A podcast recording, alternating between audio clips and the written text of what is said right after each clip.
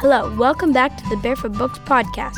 Tam knew better than to get caught spying on witches, but he couldn't resist watching their joyful dance. Can Tam and his horse ride to safety, or will they be silenced by the witches of Alloway? After the story, go to barefootbooks.com to find the complete Barefoot Dance Stories collection.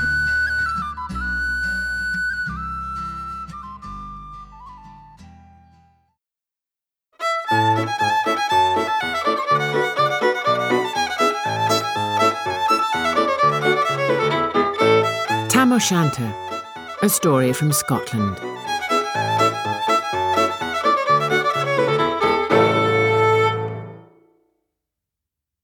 In the town of Alloway, in Ayrshire, the old church, or kirk as the Scots call it, had stood for two hundred years before its congregation deserted it for a newer one. Left to the depredations of wind and rain, the roof of the kirk fell in, and the walls tumbled part way down. And after a while, word got out that the place was haunted. No one went near it after dark. No one dared. Now it was on a market day in the nearby town of Ayr that a young farmer, Tam O'Shanter, rode home rather too late.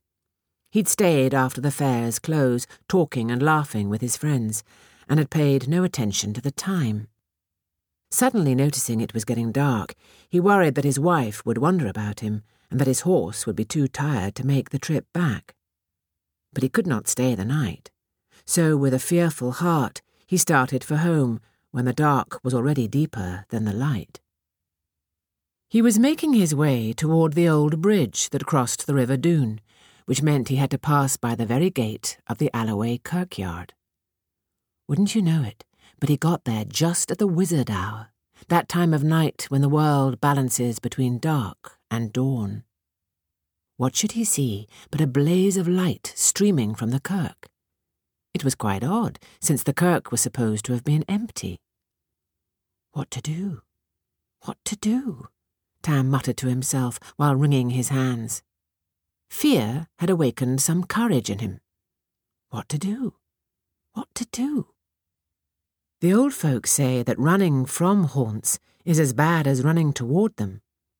But Tam had forgotten that part of the wisdom. As if half enchanted, he got off his horse and decided to see what was going on.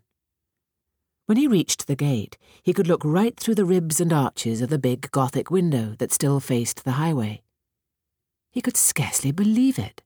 There was a troop of old witches merrily dancing around their master, who was keeping them going with the power of his great bagpipes. They were hopping and reeling and crying out with delight as if they were youngsters. Faster and faster they went about, clicking their fingers, lifting their skirts, flinging their legs about, and twirling. Tam led his horse right up to the window, where silently he watched all the goings on. It seemed to him that he could make out the faces of many old women of the neighbourhood. Why, there was Mistress MacDonald, the butcher's widow, and there was old Lady Carrick, and an alewife he knew only as Janet and many others. They were dressed in their sarks, their smocks, not in black dresses like the witches in stories. Their tartan sashes were hung over their right shoulders and down to their waists. What a grand time they seemed to be having, dancing the eightsome reel, clicking their fingers and crying out to one another. Ho there, and well done! Next they danced the Highland fling, hands above their heads, kicking their feet up in the air. Then on they went to strip the willow, with four couples trading places over and over again. And then they began the dashing white sergeant in a great circle, eight steps to the left, and then eight steps back again. Tam watched further, his heart beating wildly as the witches danced strathspeys and jigs and a dozen more reels, all without stopping in between. He found himself tapping out the time on his chest, and his right foot marked the music as well. He was almost tempted to join in. But he stopped himself in time. If the witches noticed him at all, he would be in trouble for certain. So he kept his feet from dancing. As he stood watching, enjoying the music and the dance but not daring to participate, he noticed one witch, a handsome younger woman, whose smock was considerably shorter than the rest a cutty sark. When she leaped and twirled, Tam was so tickled that he involuntarily burst out with a loud laugh, calling, Good leap, Maggie with the cutty sark. At the sound of Tam's voice, the pipes groaned to a stop. The master's face turned dark and full of anger. He glanced around, growling like some awful beast. The witches all looked up as well, and one pointed out Tam at the window.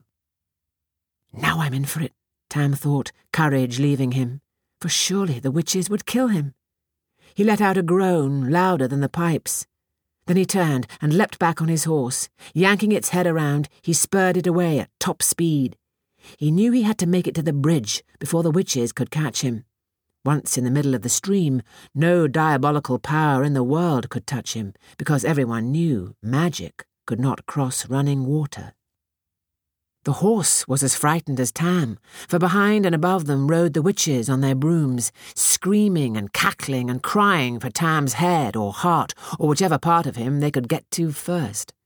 So, rolling its eyes up in fear, the poor horse kept galloping toward the bridge, and Tam kept kicking its sides with his heels, yelling to it, Faster! For the good Lord's sake, faster! And the witches kept screaming for Tam's blood. Oh, but it was a wild ride. And then the bridge was in sight, and Tam thought for a minute that they might actually make it. The horses' hooves clopped onto the bridge, and they'd all but reached the middle, when one of the pursuing hags jumped off her broom and caught the poor horse's tail in her hand. Got ya! The horse reared and then leaped forwards. Its tail, as if blasted by a stroke of lightning, gave way, and horse and rider clattered to the middle of the bridge. The old witch screamed out, I'll have you yet, manling! And she ran after them. But Tam and the horse were now over the middle of the bridge, and the witch could not pass further. Curse you! she cried as they galloped beyond her reach. They raced all the way home, the sound of the old witch's curses echoing in their ears. What Tam told his wife to explain away his horse's docked tail, no one knows. But that tail never grew back. To its last hours, many years later, the horse served as an awful warning to any of the farmers of the neighbourhood not to stay too late in Ayr Market after the close of the fair. As for the old kirk in Alloway, why, the ruins are still there, should you wish to visit.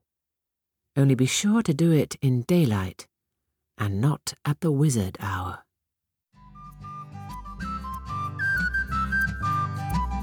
That's all for today's episode. Thanks for listening.